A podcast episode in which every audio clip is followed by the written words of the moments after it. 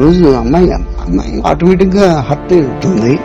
నేను హెచ్ఎండికి వెళ్తుంటే తోవలో నిలబడి కన్నీళ్లు పెట్టుకుంటూ తిట్టిందండి, నువ్వు నీ సాహిత్యాన్ని ఒక రచయితగా ఎదగడానికి ఉపయోగించు, నీ సాహిత్య అభిలాషను గాని లేకపోతే నీ సాహిత్య జపాసని నీ ఆ శక్తిని రచయితగా ఎదగడానికి ఉపయోగించి తప్ప ఒక ఆడపిల్ల జీవితంతో ఆడుకోకు అనే పద్ధతిలో చెప్పించింది, తిట్టిందండి. అది మరిచిపోలేని సంఘటన. ప్రాబబ్లీ నేను రైటర్ గా మారడానికి లేదు నేను రాయగలను అని గట్టిగా నమ్మడానికి కారణం అమ్మాయి శాపమే.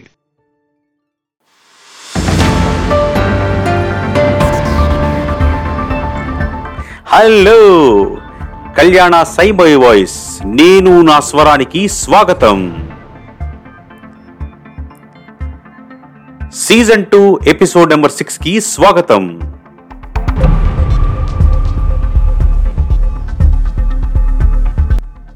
ఈరోజు స్పెషల్ టాక్ షోలో మనం మాట్లాడబోతున్నాం శ్రీ కొమ్మనాపల్లి గణపతిరావు గారితో.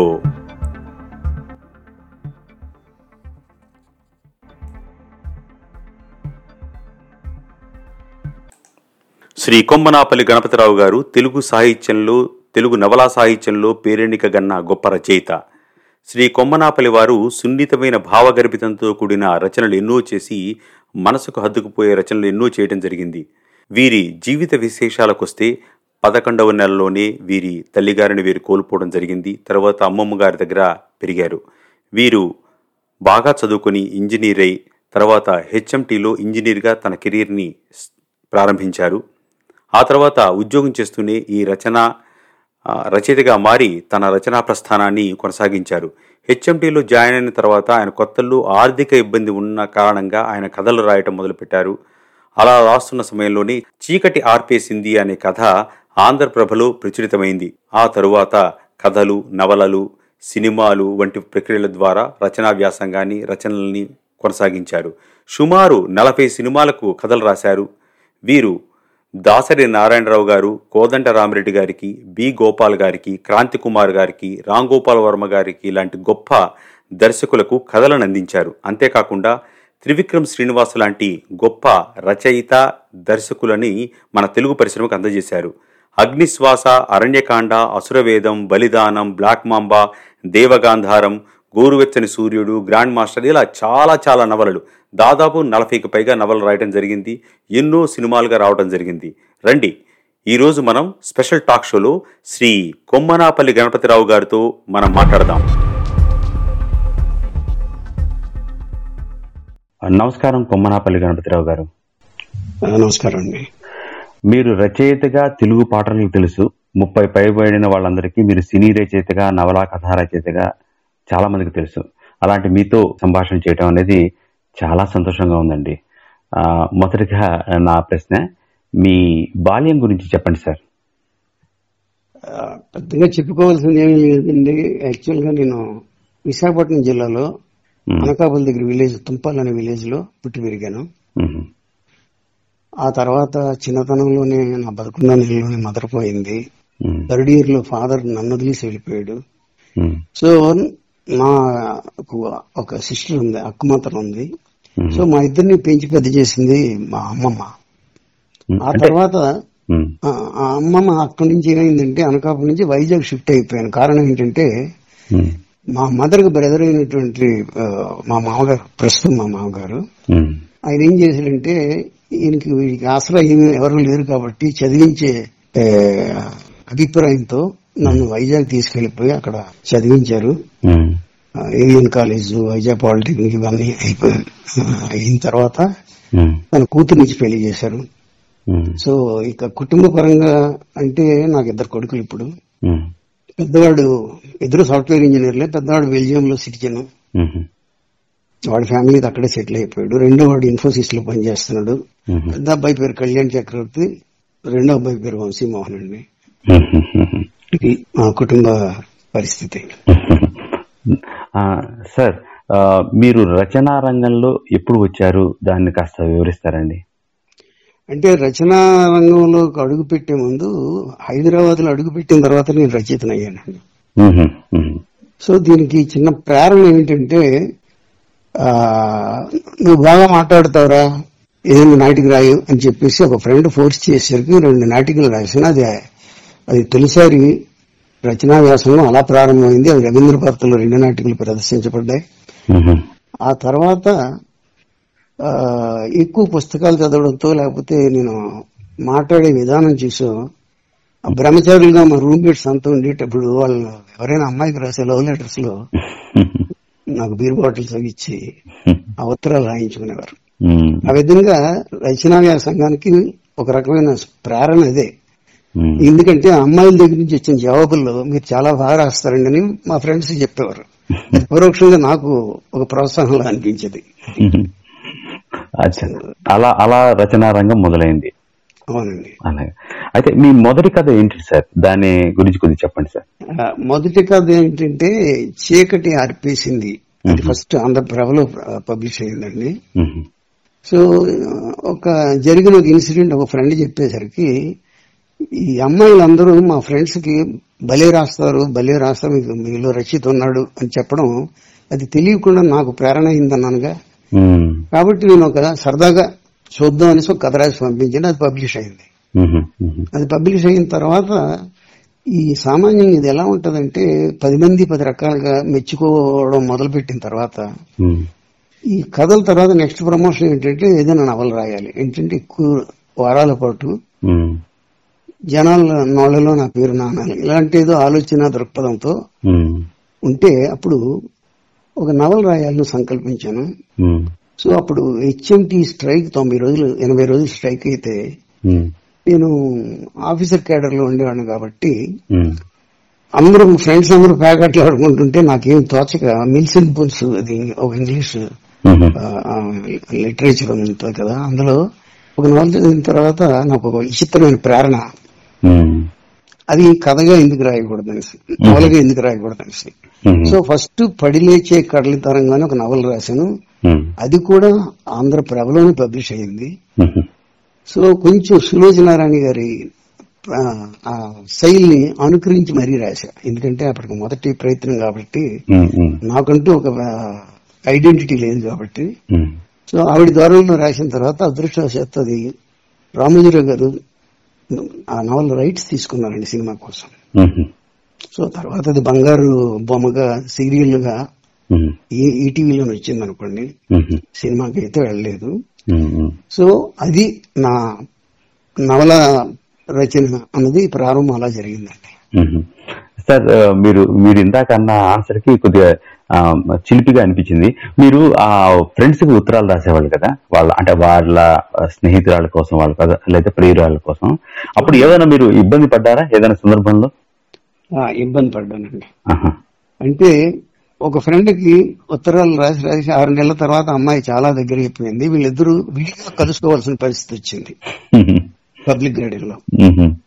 ఆవేళ కలుసుకోవడానికి వెళ్ళి ముందు వీటికి చిన్న టెన్షన్, మీరు ఏమి రాసావు నాకు అర్థం కాదు, నీ శైలి ఏమిటో నీ భాష ఏమిటో ఏమని అడిగితే ఏం చెప్పాలంటే లవ్లో ఎక్కువ యాక్చువల్ గా మౌనంగా ఉండడాన్ని నేను ఎక్కువ ఇష్టపడతాను అన్నట్టు ముందు నుంచి రిజిస్టర్ చేయరా, ఎక్కడా నువ్వు దొరికిపోకూడదు అంటుంటే ఆవిడ ఎక్కువ తను ఎక్కువ మాట్లాడాలి నువ్వు తక్కువ మాట్లాడాలి, క్లుప్తంగా చిరునవ్వులతో హావభావాలతో ఎక్స్ప్రెషన్స్ తో మేనేజ్ చేసుకుంటూ వచ్చి లేకపోతే పట్టుబడిపోతావు. ఎందుకంటే నేను తిలక్ని రిఫర్ చేశాను, బుచ్చిబాబుని రిఫర్ చేశాను, గోపీచంద్ రిఫర్ రిఫర్ చేశాను ఇది రాసిన ఉత్తరాల్లో. సో వాళ్ళ పేర్లు నీకు తెలియదు, వాళ్ళ సాహిత్యాన్ని గురించి తెలియదు. కొన్ని కొన్ని వాక్యాలు మన మన బాలగంగాధర తిలక్ తాలూకా సాహిత్యం నుంచి వాళ్ళ అవి ప్రయోగించేసరికి ఆటోమేటిక్ గా అమ్మాయిలో కొంచెం ఆ పొయిటిక్ అప్రోచ్ ని బాగా ఇంప్రెస్ అవుతారు. కాబట్టి అంటే అమ్మాయి రాసిన ఉత్తరాలు చదివాక నాకు వచ్చిన ఆలోచన అండి.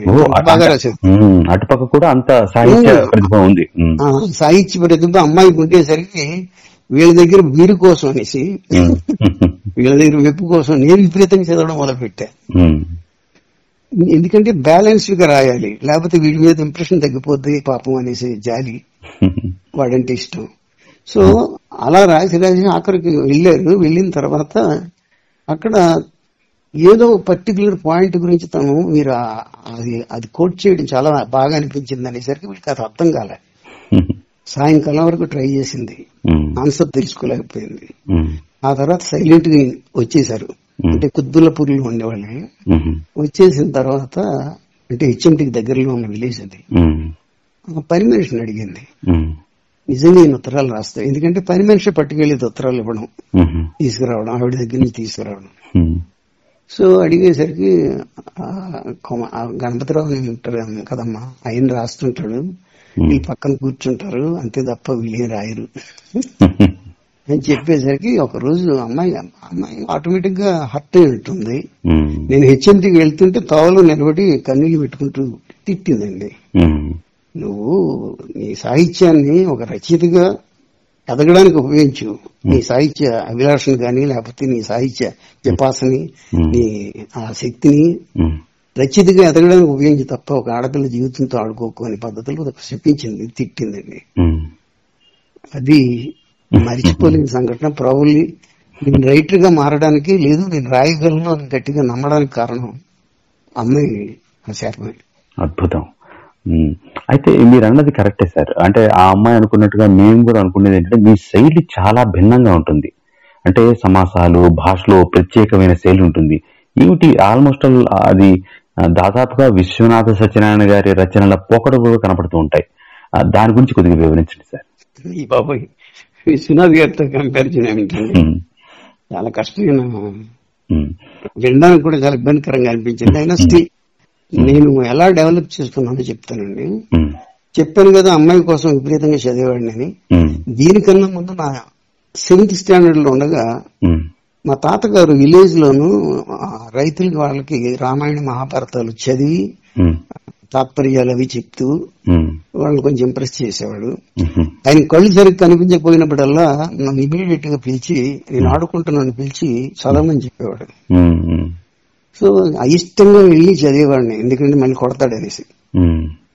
ఆ చదవడంతో ఆటోమేటిక్ గా తప్పనిసరి ఆయన దాన్ని వివరిస్తుంటే తప్పనిసరి వినాల్సి వచ్చేది, తప్పనిసరి చదవాల్సి వచ్చేది. సో ఆ వినడం ఆ ప్రాసెస్ లో తెలియకుండా నాలో డైజెస్ట్ అయిపోయిందండి లాంగ్వేజ్ మీద కమాండ్. ఆ లాంగ్వేజ్ మీద కమాండ్ డైజెస్ట్ అయిన తర్వాత ఆ తర్వాత నేను ఎందుకు సాహిత్యంలో ఉపయోగించాల్సి వచ్చిందంటే దానికి ఒక పెద్ద కారణం ఉందండి. నేను నవలా రచయితగా ప్రారంభించే దశలో అప్పటికి కొన్ని వందల మంది వేల మంది రచయితలు ఉన్నారు, కానీ పేరు వచ్చిన రచయితలు ఇద్దరు ముగ్గురు ఉన్నారు. వాళ్ళతో సమానంగా నేను ఎదగలేను, బట్ చాలా షార్ట్ టైంలో నేను మంచి రచయితను, అంటే నా గురించి ఎక్కువ మంది చర్చించుకునేటట్టు చేయాలనేది నా దృక్పథం అండి. అంటే నా నవల బాగుందా లేదన్నది పక్కన పెడితే డిఫరెంట్ గా రాస్తానండి ఈ పెద్ద మనిషి అనే ఫీలింగ్ క్రియేట్ చేయడం కోసం భయంకరమైన లాంగ్వేజ్ ఆడేసేవాడిని. ముందు రచయితను భయపెట్టాను, పక్కన ఉన్న రచయితలు. ఆ తర్వాత పాఠకులు కొంచెం విసుగు చెందినా గానీ ఇది గమ్మత్తుగా రాస్తున్నాడు, ఇంక ఇంత చిన్న వయసులో ఈ భాష ఎలా వచ్చింది అనే ఆలోచన ఏర్పడేటట్టుగా చేసి, సో మనల్ని దూషిస్తున్నారా భూషిస్తున్నారని కాదు, మన గురించి చర్చించుకుంటున్నారా లేదన్నది జయంగా పెట్టుకుని రాసిన ప్రయత్నమే ఆ భాష అండి. సో అలా మా తాతగారి దగ్గర నుంచి సంక్రమించిన ఆ కొద్దిపాటి జ్ఞానాన్ని నా నవల్లో ఉపయోగించాను. ఆ తర్వాత నేను ఎప్పుడు కూడా విషయాన్ని మనసుకు హత్తుకునేటట్టు చెప్పడం కోసం సమాసాలని చాలా పొయిటిక్ అప్రోచ్ ఎక్కువ ఉపయోగించేవాడిని అండి. ఎందుకంటే అవే నేను మొట్టమొదట మా ఫ్రెండ్స్ కి రాసిన ఉత్తరాల్లో చేసిన ప్రయోగం, ఆ ప్రయోగం నవల్లో కూడా ఉపయోగించాను. అది అంటే ఈ తాతగారిది అది విశాఖపట్నం వైపు కదండి మీరు అన్నది, అనకాపల్లి దగ్గర, విశాఖపట్నం జిల్లా అనకాపల్లి దగ్గర విలేజ్. బాగుందండి సార్. ఇప్పుడు అరణ్యకాండ గురించి చెప్పండి సార్. అరణ్యకాండ అన్నది ఆల్మోస్ట్ నా లైఫ్ లో ఒక పెద్ద మలుపు తీసుకొచ్చిన నవలండి. అది మా చిన్నతనంలో మా అమ్మమ్మ చెప్పేది. నా చిన్నతనంలో ఒక అడవికి పక్కన విలేజ్ లో పుట్టి పెరగడం జరిగిందట. అది నేను నాకు ప్రేమ చూపించడానికి అమ్ముండేది కాదు కాబట్టి నన్ను నిద్రపుచ్చేది అమ్మమ్మే. నైట్ ఏదైనా కథ చెప్పమంటే తను ఆ అడవికి సంబంధించిన పులుల గురించి, జంతువుల గురించి, ఒకసారి వెళ్ళినప్పుడు ఒక పెద్ద కొండ చిలువ కనపడింది, ఒకసారి పులి కనిపించింది, ఇలాంటివన్నీ చెప్తుంటే తెగ భయం వేసేది. ఆ తర్వాత తర్వాత కొంచెం అలవాటు పడిన తర్వాత బాగా నిద్ర వచ్చేది హ్యాపీగా. అది నా బుర్రలో రిజిస్టర్ అయిపోయిందండి. అక్కడ చూస్తుంటే అప్పుడు వచ్చే నావెల్స్ లో ఎక్కడ కూడా అరణ్యానికి బ్యాక్ డ్రాప్ తో ఏ నవల నాకు కనిపించలేదు. పైగా ఇంకొక దృక్పథం ఏంటంటే నవల నవలకి ఇప్పుడు ఇప్పుడు లేచే గడలు తరిగిన తర్వాత అంశధ్వని రాశా. అంశధ్వనిలో మంచి ఇన్ఫర్మేటివ్ పాయింట్ అంటే కథ ఎక్కడా బ్రేక్ అవ్వకుండా కథ ఎక్కడా ఇబ్బంది పడకుండా మంచి ఇన్ఫర్మేటివ్ గా పాయింట్స్ చెప్తుంటే అది కూడా ఆకట్టుకున్నాను జనాన్ని బాగా. సో అరణ్యకాండలో అరణ్యం బ్యాక్ డ్రాప్ లో ఒక చిన్న నవరసాలు అంటే భయం కరుణరసం ఇవన్నీ మిక్స్ చేస్తూ ఏదైనా రాయాలనిపించి ఆ పర్టికులర్ సబ్జెక్ట్ నేను కొన్నాను. ఐ థింక్ నేను చాలా ఎక్కువ మందిని ఆకట్టుకున్నాను. అది ఆల్మోస్ట్ సినిమాగా కూడా వచ్చింది నాగార్జున గారికి. అవునండి, పంతొమ్మిది వందల ఎనభై ఏడులో నాగార్జున గారితో వచ్చింది సార్ సినిమా. అరణ్యకాండ బ్యాక్ డ్రాప్ అదండి. అది సినిమా వచ్చిన తర్వాత విచిత్రం ఏంటంటే అది ఇప్పుడు సందర్భం ఉచితం అవునో కాదో నాకు తెలియదు. నాతో నాగార్జున గారు అనేవారు. పేరు చైతన్య హీరో క్యారెక్టర్ పేరు చాలా నచ్చిందండి నాకు. గాని కొడుకు పుడితే వాడి పేరు చైతన్యని పెడతాను. అది అది తర్వాత నేను ఆశ్చర్యపోయానండి నాగ చైతన్య. సో ఆయన మర్చిపోయి ఉంటారేమో కానీ నాతో తరచు అనేవాడండి. ఆ చైతన్య పేరు నాకు భలే ఇష్టం అండి, ఆ పేరు నేను డెఫినెట్ గా వాడుకుంటాను నాకు కొడుకు పుడితే అని. సో అది ఒక మంచి అనుభూతి. సార్ మీ మీ సమకాలిక రచయితలు వారి గురించి చెప్పండి సార్. సమకాలిక రచయితలు అంటే అఫ్ కోర్స్ మల్లాది మాకు అందరికంటే చాలా సీనియర్ అండి, చాలా అద్భుతమైన రచయిత. అంటే చాలా సింపుల్ లాంగ్వేజ్ లో సరదాగా చక్కగా అందంగా ఆనందంగా చదివేసుకోవచ్చు. సో మల్లాదితో విచిత్రం ఏంటంటే మేము ఆ తర్వాత నేను బాగా నన్ను ఇన్స్పైర్ చేసింది వీరేంద్రనాథ్ అండి. తులసి తులసిదళం నావల్తో ఎంత పాపులర్ అయ్యాడంటే అప్పటి వరకు లేడీ రైటర్స్ డామినేషన్ లో ఉన్న నవలా సాహిత్యాన్ని మగాళ్ళ సైడు లాక్కు వచ్చేసాడు. దాంతో సో ఆయనలో ఉన్న ప్రత్యేకత ఏంటంటే బాగా చదివిస్తాడండి విషయాన్ని, బాగా రీడబిలిటీ క్రియేట్ చేసే చేసిన మంచి రచయిత. సో నేను ఆయన ఫుడ్ స్టెప్స్ లో అని ఖచ్చితంగా చెప్పలేను కానీ నా శైలి వేరు ఆయన శైలి వేరు.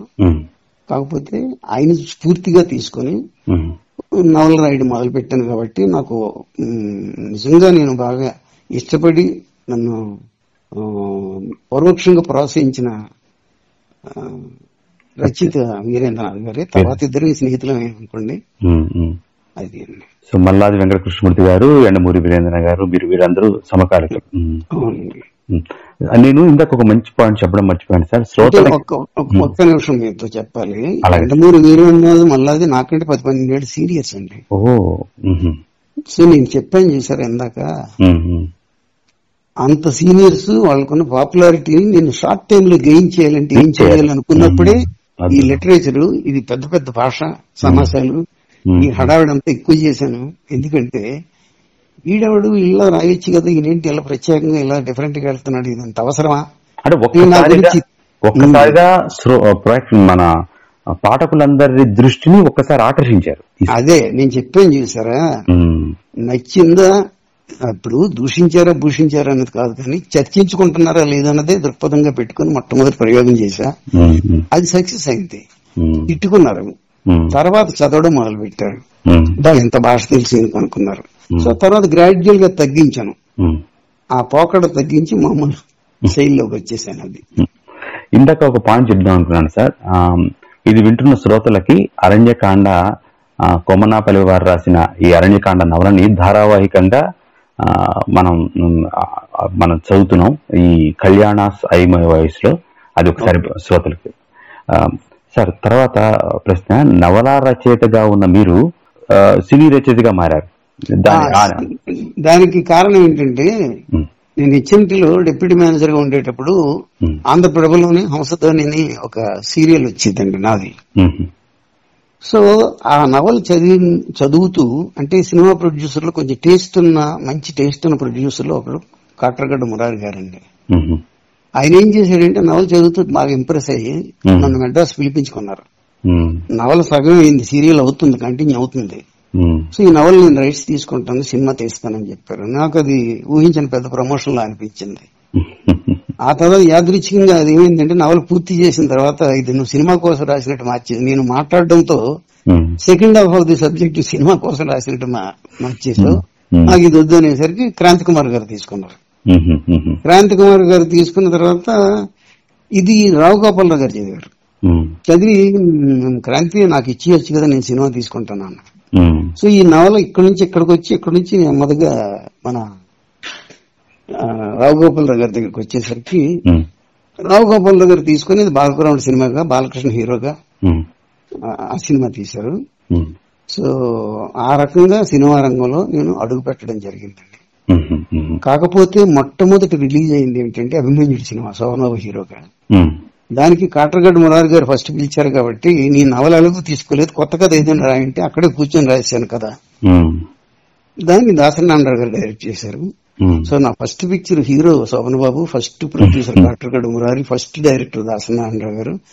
అక్కడి నుంచి దాసరి నారాయణరావు గారితో నాకు అద్భుతమైన రిలేషన్షిప్ డెవలప్ అయి ఇరవై ఇరవై ఐదు సంవత్సరాల పాటు ఆయన నా గాడ్ ఫాదర్ లా ఉంటూ ఇండస్ట్రీలో నన్ను చాలా కాపాడుకుంటూ వచ్చారండి. సో అది సినిమా రంగ ప్రవేశం. కానీ మీ మొదటి హీరోనే శోభన్ బాబు గారు, గొప్ప రచయిత, గొప్ప దర్శకులు దాసరి నారాయణ గారు, చాలా అద్భుతం సార్. అది అంటే గొప్ప ప్రొడ్యూసర్ కూడా, సీతామహాలక్ష్మి, గోరింటాకు, ఇవన్నీ ప్రొడ్యూసర్ అండి. ప్రొడ్యూసర్ గారు సార్ ఎన్ని సినిమాలు రాశారు సార్? సుమారు నలభై వరకు రాసి ఉంటాను. కొన్నిటికి కథలు, కొన్నిటికి స్క్రీన్ ప్లేలు, కొన్నిటికి మాటలు.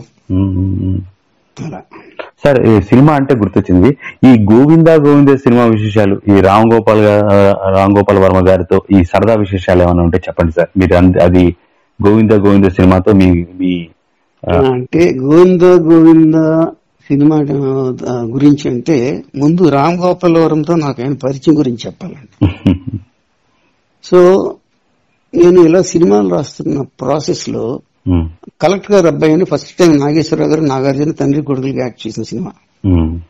దానికి నేను కథ రాయాల్సి వచ్చింది. కథ రాయాల్సి వచ్చేటప్పుడు నాగేశ్వరరావు గారు పెద్దలు, సురేందర్ దానికి ప్రొడ్యూసర్.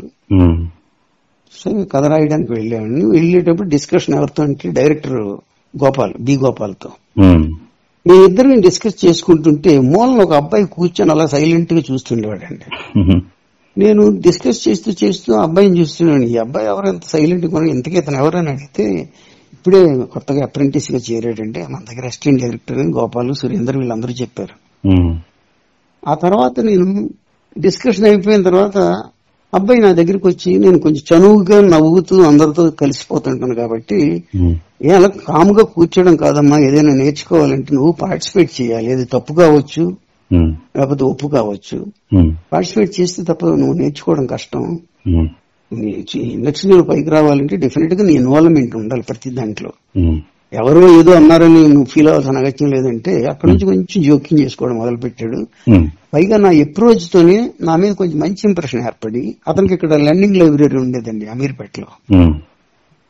ఆ టైంలో వాళ్ళ నాన్నగారు కృష్ణరాజు గారు సౌండ్ ఇంజనీర్ అన్నపూర్ణ స్టూడియోలో, ఇతను లాంబిరెట్ట ఉండేది. అలా అందరి మీద మా ఇంటికి వచ్చేసాడు. నేను బాగామపేటలో ఉండేవాడిని. వచ్చేసిన తర్వాత మీ ఇద్దరం కలిసి వెళ్ళి ఆ అన్నపూర్ణ స్టూడియోలోని కాటేజ్ నెంబర్ వన్ ఉంది, దాని బ్యాక్ సైడ్ అంటే మా డిస్కస్ చేసుకునే కాటేజ్ బ్యాక్ సైడ్ ఒక రాళ్లు ఉంటాయండి అందంగా. ఆ చీకటి పడే వరకు నైట్ ఎయిట్ థర్టీ నైన్ వరకు కూర్చునే వాళ్ళని, అప్పుడప్పుడు బీరు కొట్టుకుంటూ స్టోరీ డిస్కషన్. తనలో నాకు అప్పుడు తెలిసిందండి అపారమైన ఇంగ్లీష్ పరిజ్ఞానం, అసాధారణమైన రీడింగ్. అంటే ఇంగ్లీష్ లో ఎంత సాహిత్యం చదివాడు ఊహించలేమండి. బెస్ట్ సెల్లర్స్ అన్ని చదివేశాడు అప్పటికే. నేను ఊహించలేకపోయానండి ఏంటి ఇంత నిశ్శబ్దంగా కామ్గా కూల్గా కూర్చుని మనిషి నేను జంకే స్టేజ్ కి తీసుకెళ్లిపోయాడు.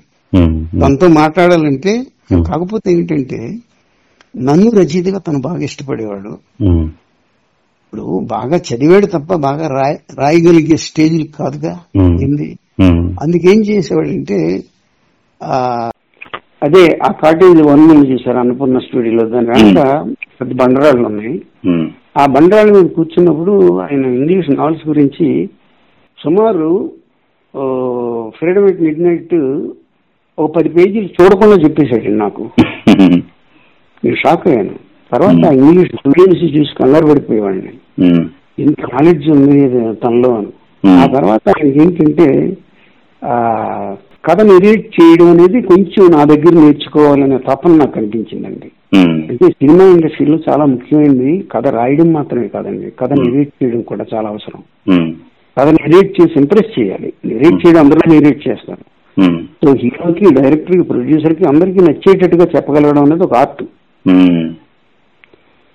అందుకే హీరోకి చెప్పేటప్పుడు హీరో పాయింట్ ఆఫ్ వ్యూలో కాదు చెప్తుంటాం, హీరోయిన్ చెప్పేటప్పుడు హీరోయిన్ పాయింట్ ఆఫ్ వ్యూలో కాదు చెప్తుంటాం. ఇలాంటి మారువేషాలు వేసుకుని వెళ్ళి హడావిడి చేస్తుంటాను ఒకసారి సక్సెస్ అవ్వాలంటే. సో ఇతనికి ఏంటంటే సినిమా డైరెక్ట్ చేయాలి అంటే ముందు నాకు ఈ స్క్రీన్ ప్లే, ఈ అవగాహన ఇవన్నీ కావాలి కదా, కొంచెం అది కొంచెం గైడ్ చేస్తారా అంటే, నేను ఎక్కడ స్క్రీన్ ప్లే నేర్చుకోలేదు, కథ రాయడం నేర్చుకోలేదు, అంతా మనంతట మనంగా కృషి చేసుకుని సంపాదించాల్సిన జ్ఞానం అని చెప్పి, నాలెడ్జ్ అని చెప్పి, అతను లెర్నింగ్ లైబ్రరీ ఉందండి అమీర్పేటలో. ఆ లైబ్రరీ నుంచి రోజు క్యాసెట్ ఇంటికి పట్టుకెళ్ళు చూస్తుండు, చూస్తూ అది ఆపరేట్ చేస్తూ సినిమాకి ప్రారంభం ఫస్ట్ ఎక్కడ, ఏ ఇంట్లో ఓపెన్ అయింది, ఏ ఆర్టిస్టుల మీద ఓపెన్ అయింది, ఏ కంటెంట్ చెప్పడం కోసం ప్రయత్నించాడు, ఇవన్నీ రాసుకో ఒక పాయింట్ కింద. ఇమీడియట్ గా హీరో ఇక్కడ నుంచి ఆవేశంగా బయలుదేరాడు అనుకోండి, ఆవేశంగా బయలుదేరింది ఫస్ట్ సీన్ ఎండింగ్. నెక్స్ట్ వెళ్ళేసరికి ఎక్కడికి వెళ్ళాడంటే ఎక్కడో వెళ్ళ మీద ఓపెన్ చేస్తారు వాళ్ళు, అది సెకండ్ లొకేషన్, లొకేషన్ పేరు రాసుకో, ఎవరి మీద ఓపెన్ అయింది, అక్కడికి హీరో వచ్చాడు, అక్కడ జరిగిన గొడవ ఏంటి. ఆ తర్వాత తిరిగి వస్తుంటే ఒక అమ్మాయితో మోటార్ బైక్లు ఇది గుద్దుకున్నాడు, అమ్మాయి హీరో అని అనుకుందాం. సో ఇలా డిఫరెంట్ సిచ్యువేషన్స్ అన్ని కూడా నువ్వు అరవై డెబ్బై సీన్లు మించి ఉండవు కాబట్టి సినిమాకి, ఇవన్నీ రాసుకుంటూ mood of the soul of the scene, soul of the particular content ఏంటి, and what is the soul of the particular scene. ఏ సీన్ కూడా లూజీగా ఉండకూడదు. షర్ట్ వేసుకున్నాడు బయలుదేరాడు, స్కూటర్ ఎక్కాడు వెళ్ళాడు అంటే అందులో పెద్ద కంటెంట్ ఉండదు. షర్ట్ వేసుకునేటప్పుడు వాడికి భయంకరమైన ఫోన్ కాల్ వచ్చింది, మీ చెల్లెలు ఇక్కడ ఒక ఆపదలో ఉందని, అప్పుడే మీకు ఇంట్రెస్ట్ క్రియేట్ అవుద్ది. సో అలాంటి టెంపో ఎక్కడా డ్రాప్ అవ్వకుండా క్రియేట్ చేయడం సినిమాల్లో ఉంటుంది కాబట్టి అది చూసి ఎత్తుకు నువ్వు కూడా అది ఫాలో అవు. అంతేగాని స్కూటర్ మీద వెళ్ళాడు, అక్కడ పాట పాడేసి ఇంటికి వచ్చేసాడంటే అది పెద్ద, ఈ మధ్యలో యూరినల్స్కి వెళ్ళి వచ్చేస్తుంటారు ఆడియన్స్. సో నేను అన్నది ఏమిటంటే ఈ లైబ్రరీ నీకు ఉండడం నీకు ఒక అదృష్టం.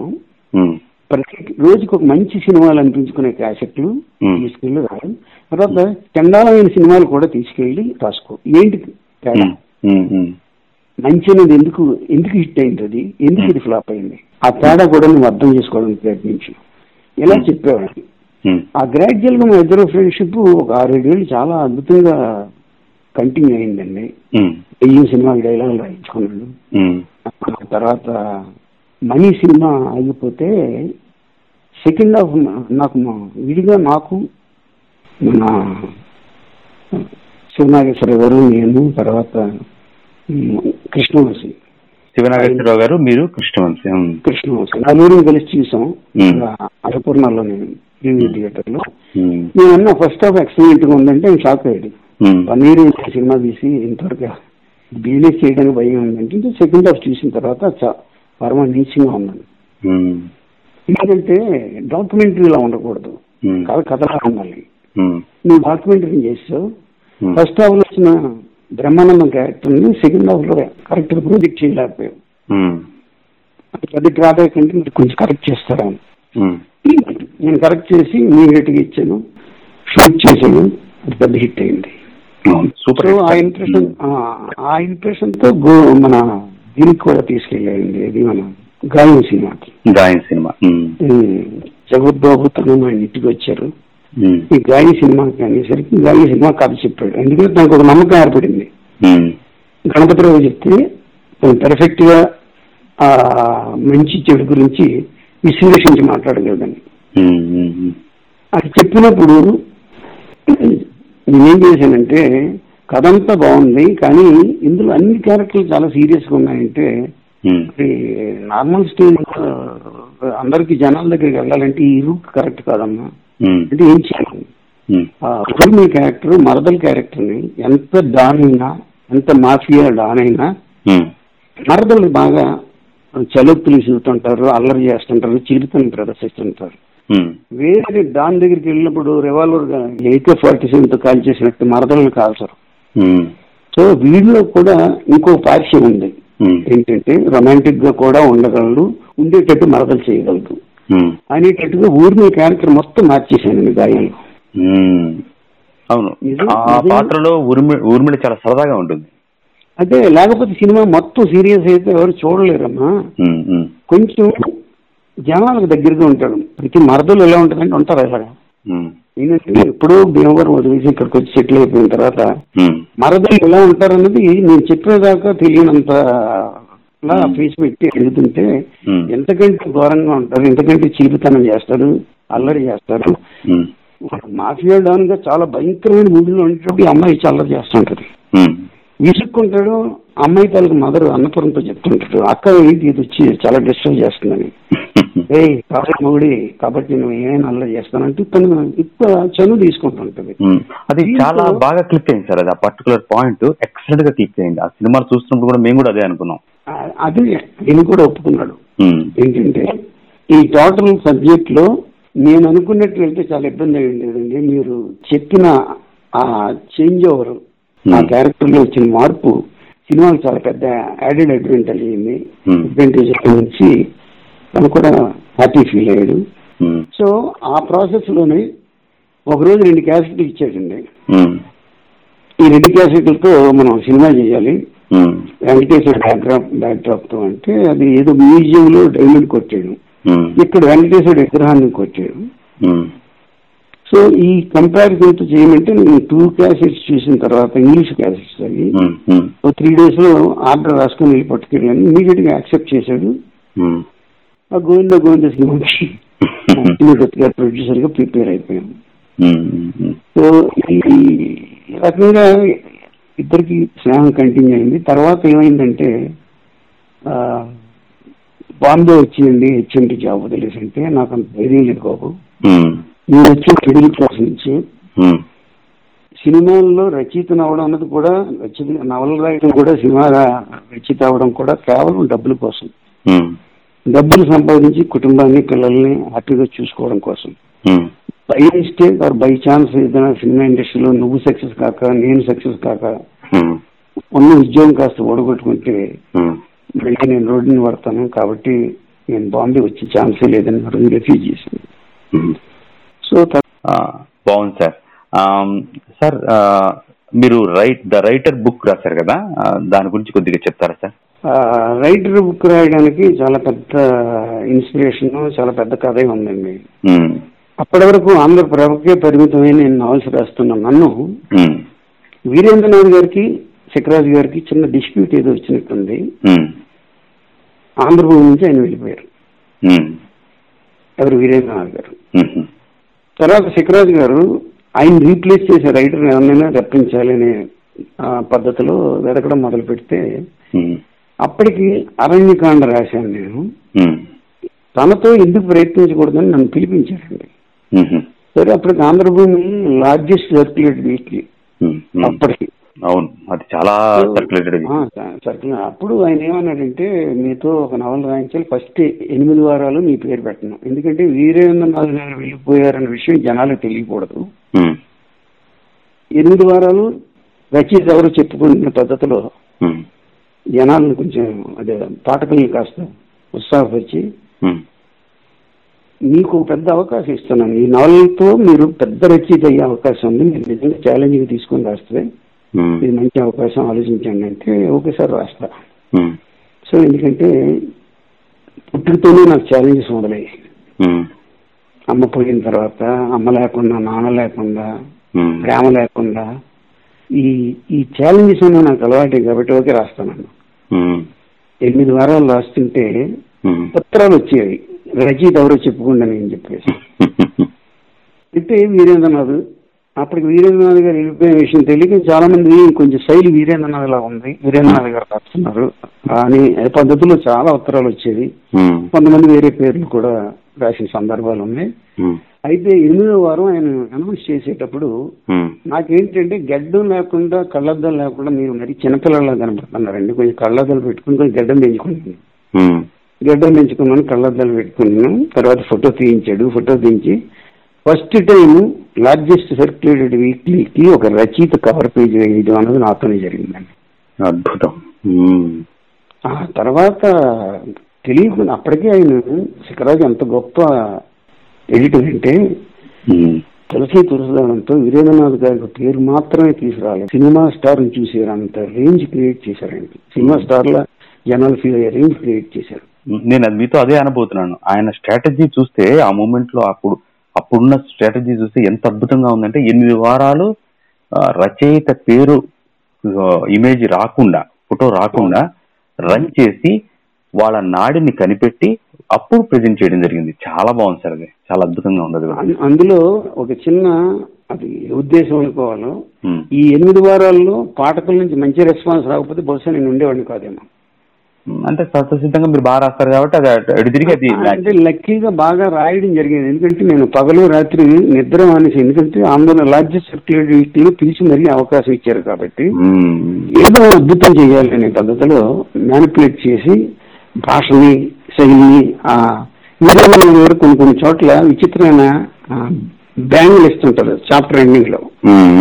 ఆ టెక్నిక్స్ కూడా నేను ఫాలో అయ్యి రాస్తుంటే డెఫినెట్ గా ఇది వీరేంద్రనాథ్ గారే రాస్తున్నారని జనాలు చాలా మంది అన్నారు. ఎవరికి ఎనిమిదో వారం నా కవర్ పేజీలో నా ఫోటో నేను నా వ్యవహారాలు నా డీటెయిల్స్ అన్ని ఇచ్చేసిన తర్వాత ఇంకా అక్కడి నుంచి ఆ నవల ఎంత హిట్ అయిందంటే వారం వారం కూడా ఎప్పుడు వస్తుందని ఎదురు చూసే రేంజ్ లో నేను రాశాను. అలాగే చూశారు కూడా పాఠకులు, అంత ఇష్టపడ్డారు. సో ఆల్ సడన్ నేను ఐదు వేలు ఓడకు తీసుకుంటున్నాను, నలభై వేలు తీసుకునే రేంజ్కి వెళ్ళిపోయానండి. అద్భుతం అద్భుతం. పబ్లిషర్స్ అప్పటికి నాకు అరణ్యకాండకు ఐదు వేలు ఇచ్చారు, ఈ నవలకు నలభై వేలు ఆఫర్ ఇచ్చింది. ఆర్థికంగా నిలబెట్టింది కూడా నవల నిలబెట్టింది. ఆ తర్వాత ప్రతి నెలకి ఎంతైనా తీసుకున్నాను. అద్భుతం అద్భుతం. పర్పస్ తో అంటే డబ్బులు సంపాదించాలి పిల్లలకి వాళ్ళకి, అంటే ఈ మధ్యతరగతి కుటుంబంలో ఈతిపాతలన్నీ చూసిన తర్వాత వాళ్ళ కోసం నేను ఏదైనా చెయ్యాలి. మనం టీవీ కొనుక్కోలేమో నాన్న అని మా ఆరేళ్ళ అబ్బాయి అడిగినప్పుడు జవాబు చెప్పలేను, నేను కారు కూడా కొనగలరా అనే స్టేజ్కి ఈ నవల సాహిత్యం తీసుకొచ్చేసిందండి. ఈ రైటర్ తర్వాత వరుస ఆరేడు నవల్స్ అలా అద్భుతమైన పేరు ప్రఖ్యాతలు ఇచ్చాయి. అది సుమారు యాభై నవల్స్ రాసే వరకు ఆ ప్రాసెస్ వెళ్ళింది, ప్రక్రియ సాగిందండి. సార్ ఇప్పుడు ఇప్పుడు రాస్తే ఇప్పుడు రాయాలనుకుంటున్న సినీ రచయితలుగా మారాలనుకున్న వాళ్ళకి మీరు ఇచ్చే సలహా ఏంటి సార్? ఇప్పుడు నిజానికి రచయితలు ఎవరు లేరండి. సినీ రచయితలు అంటే ఇప్పుడు నాలుగు క్యాసెట్లు, తమిళ ఒకటి, హిందీ ఒకటి, తెలుగు ఒకటి, లేకపోతే పాత సినిమా క్యాసెట్లు వచ్చేసి ఇందులో ఈ క్యారెక్టర్ తీసుకుని, ఇందులో చెల్లెల క్యారెక్టర్ తీసుకుని, ఇందులో నాన్న క్యారెక్టర్ తీసుకుని, ఇవన్నీ కలిపి చిన్న కంటెంట్ చిన్న థ్రెడ్ ఒకటి అనుకుంటారు ఐదు నిమిషాలు, దాని మీద కథ తయారు చేస్తారు. సింగిల్ పర్సన్ రాసే కథలు ఏం లేవండి ఇప్పుడు, అంతా గ్రూప్ గా కూర్చొని రాస్తుంటారు. ఆ రోజుల్లో నేను ఒక్కనే రాసినా సరే రాసిన దాని మీద చర్చలు ఉండేవి, డిస్కషన్స్ ఉండేవి. ఇప్పుడు గ్రూప్ లో రాసేసి అందరూ కలిసి చర్చించుకుంటూ సినిమా కథలు ఇది డైరెక్టర్ గారు పేరు పెట్టేసుకుంటారు, స్క్రీన్ ప్లే కథా స్క్రీన్ ప్లే దర్శకత్వం. సో ఆ ప్రాసెస్ వచ్చేసిందండి ఇప్పటికి. ఇప్పుడు నిజంగా ఒకప్పుడు సదాశివ బ్రహ్మం గారు కానీ వాళ్ళు వీళ్ళందరూ రాశారు అంటే పూర్వాశ్రమంలో వాళ్ళు నెలల తరబడి, ఆత్రి గారు కానీ వాళ్ళు కానీ పూర్వాశ్రమంలో నెలల తరబడి కూర్చొని రూమ్ లో చర్చించి చర్చించి గొడవలు పడిపోయి బయటకు వెళ్ళిపోయి అలిగి వెళ్ళి వచ్చి మళ్ళీ సరే వెళ్ళి పెళ్లి చేసేద్దాం ఇద్దరికి అని, ఎంత దారుణ ఎంత ఎంత అద్భుతమైన ప్రక్రియ అండి రాజు ఒక కథ రాయడం అంటే. ఇప్పుడు కథ రాయడం అంటే ఏం లేదండి, హిందీ పిక్చర్ ఒకటి చూసిన తర్వాత పాయింట్ బాగుందన్న మన తెలుగులో దాన్ని ఎక్కేద్దాం అనే ప్రాసెస్కి వచ్చేసారండి. కాబట్టి నేను ఇది తప్పని అనడం లేదు, ఇప్పుడున్న ట్రెండ్కి అది సూట్ అయ్యింది. అలా సక్సెస్ అయిన వాళ్ళు చాలా మంది ఉన్నారు, వాళ్ళని తక్కువ చేయడం చేసి మాట్లాడడంలే. సరే పోనీ నన్ను పిలు నన్ను పిలవలేదని బాధ కూడా నాకు లేదు, ఎందుకంటే నేనే అసోసియేషన్ చేసి ఇప్పుడు సీరియల్స్కి వచ్చేసాను కాబట్టి సినిమాలకి ఇప్పుడు రాయాలని దృక్పథం ఆలోచన నాకు లేదు. నేను ఏం కోరుకున్నాను ఆ కోరికను నేను సంపాదించుకున్నాను కాబట్టి ప్లెజెంట్ గా ఇంట్లో కూర్చొని టీవీ సీరియల్స్ రాసుకుంటూ ఇలా కంటిన్యూ అవుదాం అనుకుంటున్నాను. అది కంటిన్యూ చేస్తున్నాను. అంటే ఇప్పుడు మనం అంటే ఎవరైనా రచయిత కావాలంటే మామూలు నవలా రచయిత అవ్వాలన్నా అంటే ఇప్పుడు కానీ నార్త్ సైడ్ అటు రాస్తున్నారు సార్, ఇంకా చేతన్ భగత్ వీళ్ళందరూ రాస్తున్నారు. ఇలా మన మన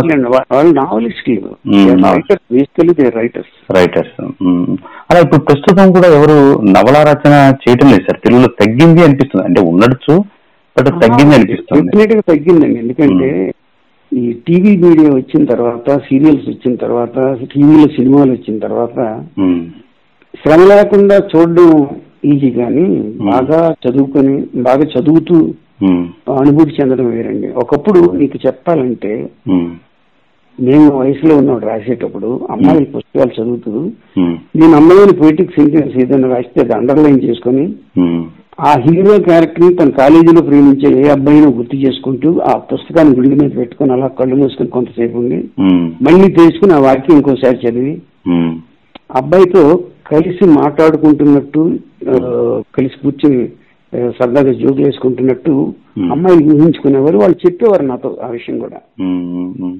అంటే చదువుతున్నప్పుడు బ్రెయిన్ ఆ బ్రెయిన్ కి ఆ ఆలోచనకి కూడా పని ఉండేది. మీ పుస్తకం చదువుతున్నప్పుడు చదువుతూ మేము ఊహించేవాళ్ళం, మేము పుస్తకం చదువుతున్నాం అనుకోండి, మీ పుస్తకం చదువుతున్నప్పుడు అందులో ఉన్న క్యారెక్టర్ హీరో క్యారెక్టర్ మేము ఊహించుకుంటూ ఉండేవాళ్ళం. కరెక్ట్ మీరు చెప్పింది. ఇప్పుడు మీరు మీరు కోరినట్టు ఊహించుకుంటారండి, ఇంకొక అమ్మాయి ఇంకొక పద్ధతిలో ఊహించుకుంటది. పైగా ఇంకో విచిత్రం ఏంటంటే చాలా అద్భుతమైన వాక్యాలు ఏమైనా రాస్తే నలభై పేజీలు వెళ్ళిన తర్వాత కూడా ఇరవై ఐదు పేజీలు నేను అండర్లైన్ చేసుకుని చేశాను.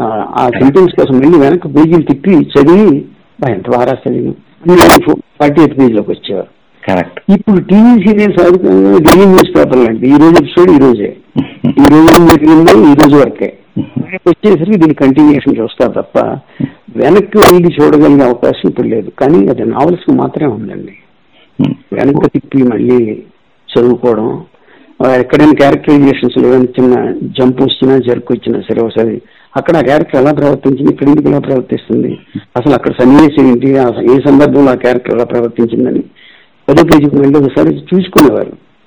అది పుస్తకాల్లో ఉన్న నావెల్స్ లో ఉన్న సౌలభ్యత. సౌలభ్యత అవునండి. సార్ మీరు ప్రస్తుతం మీరు చేస్తున్న వర్క్ గురించి చెప్తారా? ఈ టీవీ దానికి ప్రస్తుతం అంటే యాక్చువల్గా ఈ టీవీలో సింథటిక్ మనసు అంత వస్తుందని దాని స్క్రీన్ ప్లే చేస్తున్నాను. ఆల్మోస్ట్ మూడు వేలకు దగ్గర వచ్చింది ఎపిసోడ్. తర్వాత ఇప్పుడు ఈ మధ్య మొదలైందండి ఎమ్మెల్యేలు ఎస్వి కృష్ణారెడ్డి గారి ఆధ్వర్యంలో డైరెక్టర్ ఎస్వి, అది ఎమ్మెల్యేలకు నేను స్క్రీన్ ప్లే చేస్తున్నాను. అది కూడా ఈ టీవీలో ఎయిట్ ఓ క్లాక్ నైట్ వస్తుంది. సో ఈ రెండు కాక మళ్ళీ మంజులా నాయుడు గారు ఉన్నారు కదా, మొగల్ రేకులు చక్రం శ్రీకాంత్ ప్రొడక్షన్స్, వాళ్ళకు ఒక సబ్జెక్ట్ ఇచ్చాను, కథ ఇచ్చాను. నేను స్క్రీన్ ప్లే చేయలేనండి, కథ మాత్రం ఇస్తాను, కథ మాత్రం ఇస్తానని చెప్పి ఇచ్చాను. వాళ్ళు ఓకే అన్నారు. అది అది త్వరలోనే టెలికాస్ట్ కాబోతుంది. అంటే స్క్రీన్ ప్లే అంటే మనం అక్కడ ప్రత్యక్షంగా ఉండాలా సార్? అక్కడ ఉండాలండి. ఎందుకంటే టీవీ సీరియల్ కి స్క్రీన్ ప్లే ప్రాణం అండి. ఎందుకంటే నేను పది పేజీలు కథ ఇస్తే అది రెండు వేల ఎపిసోడ్లు చేయాలి. ఆ రెండు వేల ఎపిసోడ్లు చేయాలంటే ఈ కథ నుంచి డీవియేట్ అయ్యి కొత్త పాత్రలను రప్పిస్తూ మధ్యలో ఇంక్లూడ్ చేస్తూ మళ్ళీ కథను మలుపు తిప్పుతూ మళ్ళీ ఎక్కడ ఉత్కంఠ డ్రాప్ అవ్వకుండా. ఎందుకంటే టీవీకి ఎప్పుడు రేటింగ్ పాయింట్స్ ఉంటాయండి, ఎవరీ థర్స్డే వస్తుంటాయి. ఆ రేటింగ్ని బట్టి ఆ సీరియల్ తాలూకా స్టాండర్డ్ డిసైడ్ అవుతుంటది. ఎక్కడ రేటింగ్ పడిపోయినా ఛానల్ వాళ్ళు చెప్పేస్తారు, కొంచెం కరెక్ట్ చేసుకుంటారా సీరియల్ ఎత్తేస్తారా అని. సో ఈ ప్రమాదాలను కూడా దృష్టిలో పెట్టుకుని స్క్రీన్ ప్లే చేయాలండి. కాబట్టి స్క్రీన్ ప్లే అనేది చాలా గొప్ప నెసిటీ అండి సీరియల్స్కి మాత్రం, సీరియల్స్ కాదు సినిమాకి కూడా. కథను ఎలా చెప్పాలి అనేది స్క్రీన్ ప్లే అండి, కథని అద్భుతంగా చెప్పాలి చాలా. కానీ మీరు సారీ మీకు మాటకు అడ్డొచ్చాను అనుకుంటారేమో, నేను ఒక మంచి పాయింట్ చెప్పాలనుకున్నాను. ఇక్కడ మీరు ఇంతకుముందు మనీ మనీ గురించి చెప్పినప్పుడు కూడా అదే గుర్తొచ్చింది. మీరు మీరు ఎక్కడైనా ఈ డౌన్ అవుతున్న స్థితిలో మీరు వెళ్ళి దాన్ని సరిచేసిన సందర్భాలు కూడా చాలా వరకు టీవీ సీరియల్లో ఉన్నాయని విన్నామండి. దాని గురించి చెప్పండి, ఎందుకంటే ఎలా అయితే సినీ సినీ ప్రస్థానంలో మీరు ఎలా అయితే సరిచేశారో అలాగే టీవీ సీరియల్లో కూడా చాలా వాటికి మంచి ఆదరణ వచ్చింది అని విన్నాం మేము. చాలా వాటికి రేటింగ్ ఉందా చెప్పాను చూసారా, వారో వారఫలాలు దర్శన దర్శన రేటింగ్స్ డ్రాప్ అవుతుంటే ఛానల్ వాళ్ళు ప్రొడ్యూసర్ వార్నింగ్ ఇచ్చినప్పుడు డైరెక్టర్ ప్రొడ్యూసర్ ఇమీడియట్ గా కొమ్మనాపల్లి గారిని ఒకసారి పిలుద్దాం, ఆయన ఏదో మాయ చేస్తాడు మెస్ఫలేట్ చేస్తాడంటే నిజంగానే కొంచెం మెస్ఫలేట్ చేయాల్సిన సిచ్యువేషన్స్ ఉంటాయండి. హఠాత్తుగా కథ అంతా వింటూ వింటూ వింటూ హఠాత్తుగా జైలు నుంచి ఒక క్యారెక్టర్ రిలీజ్ అవుద్ది. వాడు నేను ఎవరో కాదు, ఎప్పుడో పది పదిహేను ఏళ్ళ కిందట విడిపోయిన అన్నయ్య, వాడు దీని ఒక వ్యక్తిని చంపడం కోసం ఎదురు చూస్తున్నాడు. ఆ వ్యక్తి ఎవరో కాదు, చెల్లెలు పెళ్లి చేసుకున్న వ్యక్తే. చెల్లెలింటి ప్రాణం, ఇప్పుడు ఆయన చంపాలా వద్దా? అలాంటి ఏదో కొంచెం లింక్ అప్పటికప్పుడు ఇప్పుడు స్పాంటేనియస్ ఇప్పటికిప్పుడే చెప్పాను, ఇలాంటి సిచ్యువేషన్స్ క్రియేట్ చేస్తుండేవాడిని. సో దాంతో ఆటోమేటిక్ గా సడన్ గా జర్క్ ఒకసారి రేటింగ్ అలా పెరిగేది. క్యూరియాసిటీ పెంచామనుకోండి, ప్రేక్షకులు మంచివాళ్ళండి, బాగుంటే నచ్చితే మీరు ఇంట్రెస్ట్ క్రియేట్ చేయగలిగితే. పైగా సీరియల్స్లో ఉత్కంఠ అండి, రేపు ఏం జరుగుద్దని ఉత్కంఠ కానీ మీరు వేపల క్రియేట్ చేయకపోతే ఎవరు చూడరు, పెద్దగా పట్టించుకోరు. సో అదొకటి. తర్వాత ఐడెంటిఫికేషన్ అండి, మా ఇంట్లో ఇలాగే జరిగింది ఒకప్పుడు, మా పక్క ఇంట్లో ఇలాగే జరిగింది అని ఆ కథ చూసేటప్పుడు వాళ్ళు వాళ్ళు ఐడెంటిఫై చేసుకోవాలి. మా జీవితాలకు మ్యాచ్ చేసుకుంటాం, మేము చూస్తున్నాం ఆ మ్యాచింగ్ చేసిన సీరియల్స్ కూడా సక్సెస్ అవుతుంటాయి. మ్యాచ్ చేసుకుంటాం, యాలిబిట్ సాంగ్ చేయకూడదు ఇప్పుడు కథ రాసేటప్పుడు. చాలా బాగా చెప్పారు సార్. సార్ ఈ సుదీర్ఘ ప్రస్థానంలో, ఈ ఈ దీర్ఘ ప్రయాణంలో మీకు నిజంగా మనసుకి మనసుకి బాధ పెట్టిన సంఘటన కానీ, ఇబ్బంది పెట్టిన గురి చేసింది కానీ మీ మీ జీవితంలో ఏదైనా ఉందా సార్? ఉందండి, చాలా మంచి ప్రశ్న వేశారు. అది చెప్పే సిటీ చాలా చోట్ల రాలేదు, ఇప్పుడు ఈరోజు మీరు చెప్తున్నా. నేను ఎక్కడో విలేజ్ లో పుట్టాను, అమ్మకి పుట్టిన పదకొండో సంవత్సరంలోనే మా మదర్ చనిపోయింది, ఏదో బావిలో సూసైడ్ చేసుకుని. ఆ తర్వాత ఇది ఎప్పుడో సుమారు డెబ్బై ఏళ్ళ కిందట. ఆ రోజుల్లో ఫోటోలు తీయడం, దాచుకోవడం అనే పద్ధతి పైగా విలేజెస్ అసలు ఉండేది కాదు. ఆ తల్లి ఆటోమేటిక్ గా ఈ ప్రపంచంలో మనిషికి సృష్టించబడిన ప్రతి ప్రాణికి అతి కీలకమైన గొప్ప పాత్ర ఎవరంటే మొట్టమొదటి చెప్పుకునేది అంటే ప్రేమ అనేది మీకు తెలిసేది అమ్మనే పాత్ర నుంచి అండి. సో అలాంటి అమ్మ ఫోటో నాకు ఇప్పటిదాకా కనీసం ఫిఫ్టీ ఇయర్స్ ప్రయత్నించి ఉంటానండి ఎలా ఉంటుందో తెలుసుకోవడం. ఇప్పటి వరకు మా అమ్మ ఎలా ఉంటుందో నాకు తెలీదు.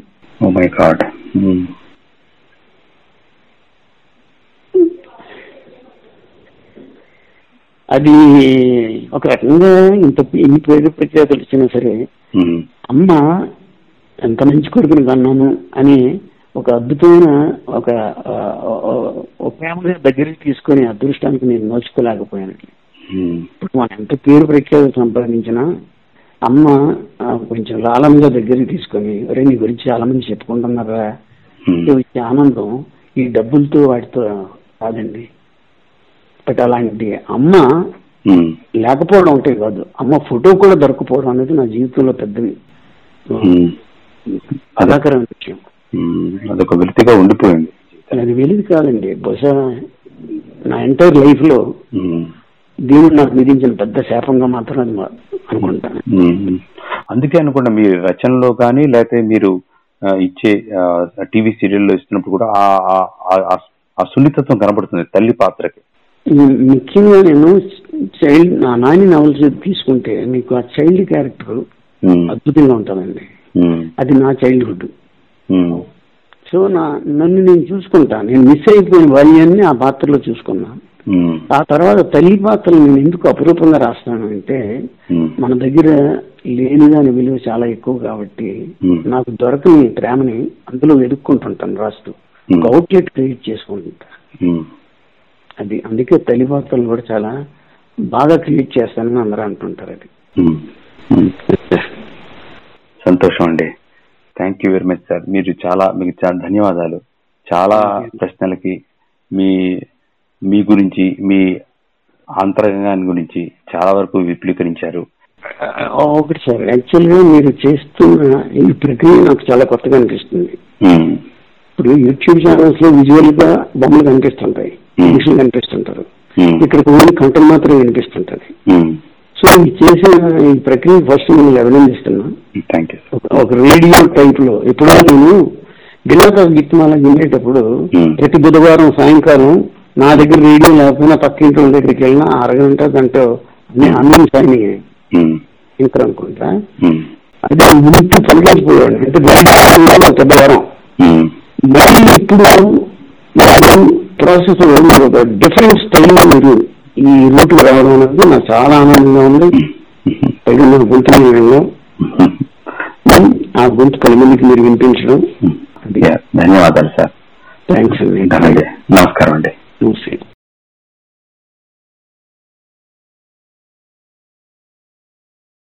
విన్నారుగా రచయిత శ్రీ కొమ్మనాపల్లి గణపతిరావు గారితో పూర్ణ సంభాషణ.